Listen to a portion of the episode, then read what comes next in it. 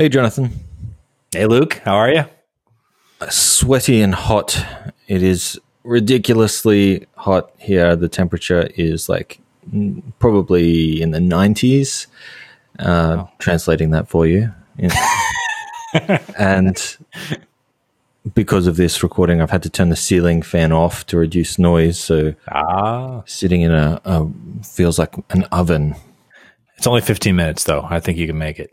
Yeah. I've been asked by my in laws to prepare a, uh, a blind wine tasting event for them. So I've just been Ooh. to the Bottle-O, the bottle shop. Is that what do you, the bottle shop, right? liquor store? No, I don't know. Liquor, liquor store and bought a bunch of wines and I've been sort of typing up all of the tasting notes on them so I can give them the tasting notes, but then they'll drink the wine without seeing and have to match the glass without seeing the bottle, oh. match the glass of wine to the tasting notes. And uh, I've often wondered what it would be like to have that job as a, a copywriter for a wine company. You know, who writes it? Is it is it someone trained in creative writing who writes these tasting notes, or is it someone who tastes wine? What's what, there's got to be a name for that. Is it the same person who names the crayons? yeah, I wonder if it is. The, yeah. There's the craziest names for crayons. Sometimes I'm like, all right, I feel you, but sometimes like, what? What was that? That was like a real stretch. Juicy red fruit flavors from the McLaren Vale are balanced with depth from the Barossa Valley. Medium bodied with ca- characteristic hints of cinnamon. Oh, man. Well, that sounds lovely. How many samples are you going to go through? Six. I'm I'm okay. not I'm not partaking, but uh, I'll I'll sure. them figure it all out. I, I, meant from more from the experience design perspective. Speaking of experience design, have you? Uh, I um I saw in the news today an update to Admin 2020. Have you seen that? I have not. No, that, that's this crazy project that uh, tries to re-envision the WordPress admin as it ought to be in 2020. It sort of modernizes it. I'm not sure 2020 is the year that you want to sort of anchor around. That could, yeah, that could also sure. be a great parody of the of the admin. this is the 2020 version of the WordPress admin, where everything right. is like falling. You apart. click and it just breaks, and it's all over the place. Some would argue that the WordPress admin is very 2020ish. Anyway, this uh, this particular project tries to update it and modernize it, and does a really neat job. It's really impressive. It has a great Google Analytics if you use that integration and uh, definitely worth checking out. It just got version two released. Oh, fantastic! I'll have to check that out. Is it? Uh, uh, did you deploy it on one of your sites yet? Yeah, I've I've had a bit of a play around with the free version. Cool. Ah, oh, fantastic. Speaking of WordPress, one of the things I've been thinking a bit more about lately, uh, we've talked a bit previously about some of our own projects on WordPress. I'm assuming for this one, by the way, you're probably just using a spreadsheet or something, right? Oh yeah, this, that's right. For the wine tasting stuff, I did. Yeah, I did experiment briefly with the idea of you know putting it on a website or something like that. But I, I had a great moment over the weekend where my wife um, is a paramedic and she's doing a presentation to a class, and uh, she was like working through her notes. I was like, "Why don't you just put this up on a website?" So I launched her site like in a couple of minutes. Yeah, and it was it was I just I enjoyed just like spinning up WordPress. I used SpinupWP, love it, and put a few things together really quickly and drop this. I was like, oh, I just I just I enjoyed that very quick experience to get something that looked good and was impressive. Yeah. I was writing a book. I am writing a book, although I've taken a short break. And I experimented for a little while with what would it look like to actually write the each chapter is its own post, or maybe I could create a custom post type. Should instead of managing the writing of this book in Scrivener or Pages ah. or Ulysses, I ended up with Ulysses. But um, what would it look like to publish it with WordPress, or at least just have a mm. local version of WordPress running for me to write a draft in. That that could be really interesting, especially to like do things like go back and look at uh, revisions. Interesting to tag chapters with characters and put them in categories and create other custom meta or custom taxonomies around like which part of the book or yeah. act. So there's two things I wanted to talk about. The first is you and I know WordPress quite well at this point, right? Like, and there's still things that we're learning all the time. But if we have an idea for something, we kind of know like and, and a lot of folks listening i think are probably in this boat of like you, you have your favorite tools. You're going to install this plugin this piece. You're going to use this theme. Like it's kind of your go-to and you can create stuff like pretty quickly. Yeah it's the old adage of when you have a hammer everything becomes a nail right? Only wordpress actually happens to be a fairly well equipped multi-tool and even within that like there's wordpress but then there's the things that we bring to it right? Like uh now what I, i'm interested in two things. Like one like WordPress to me at its heart is about this idea of empowering creativity on the web. There's what's it going to look like for us in the coming years as we continue to create. Like one of the risks, for instance, like you brought this Admin 2020, I, it's not on my radar. I have I've kind of like older ways of doing things, and if I'm not being careful, I can get kind of stuck in old ways. So, what does it look like for those of us who know WordPress well to like continue to create and take advantage of new things as WordPress continues to grow up. And the other thing is for those for those who don't know what we know, what is that experience going to look like for them? Like they don't know what plugin is to go to, they don't know what theme to use yet. Is is full site editing going to open up those same possibilities for them? Well, I would I would count myself in those who don't know. I, I, feel like where WordPress is right now and has been for the last two years is in this weird indecision moment of what theme do I use when I start a, a new website. Yeah. It's almost as if Gutenberg it did a great job of the post editor, right? It did a great job of completely revolutionizing TinyMCE and made WordPress fantastic for blogging.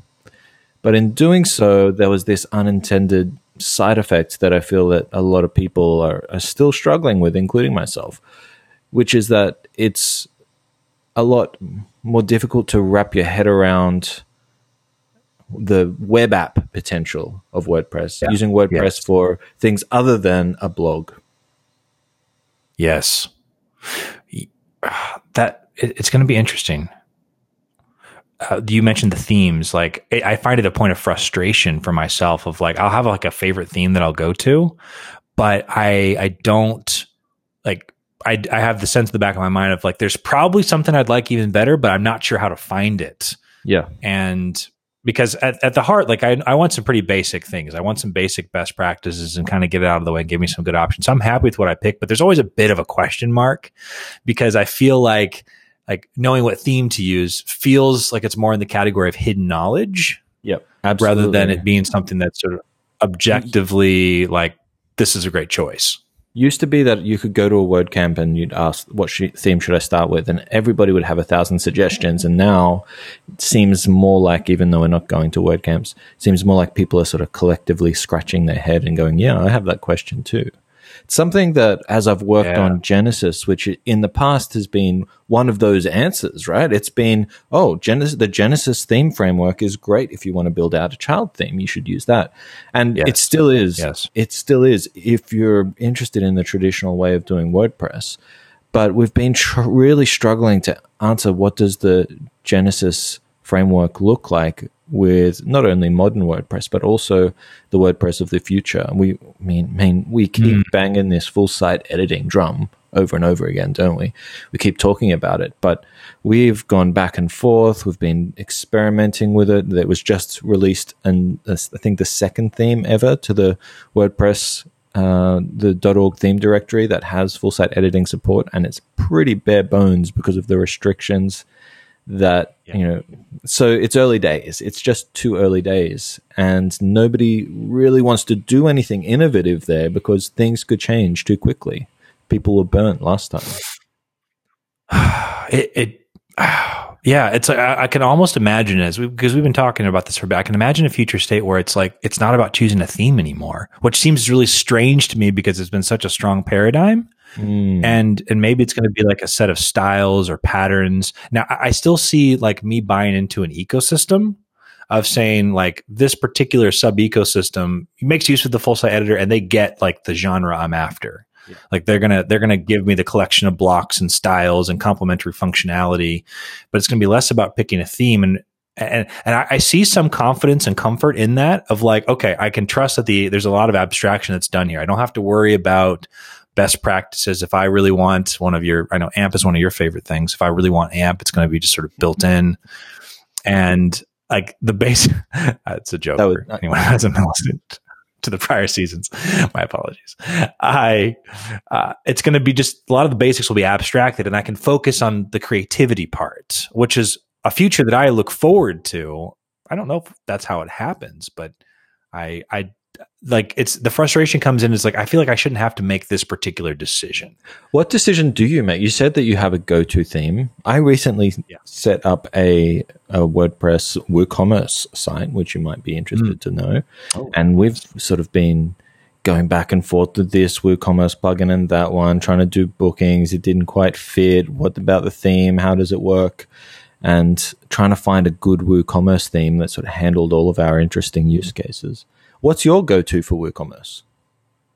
Well, for WooCommerce, uh, well, actually, my go-to theme right now is the Go theme from yes, GoDaddy. That's what we ended up actually. Lots of lots of Go there, and and part of it, uh, I like the work. Like it's a great great group of folks who've worked on that. Yeah. Uh, overall, I'm buying into this sense of continued support and just a, a, great like I think I know a lot of people are using it and mm. I'm I'm trusting that GoDaddy is committed to keeping it up to date and mm-hmm sort of focused on being uh, like an operating at an essential level where it's not giving me a like it seems like a good starting point to build on top of mm. and i have a confidence in installing it uh, but part of the question mark for me is like well others could do this too and have they and who else and I, I, think the, the Go theme is great, and I'm happy to recommend it and continue to use it. It just it's still there's still those questions in the back of my mind of like, all right, it's been a year now. I haven't really reevaluated. I haven't really felt a reason to reevaluate. Um, what am I missing out there? In the meantime, though, I've been really happy with it. I find Go to be excellent.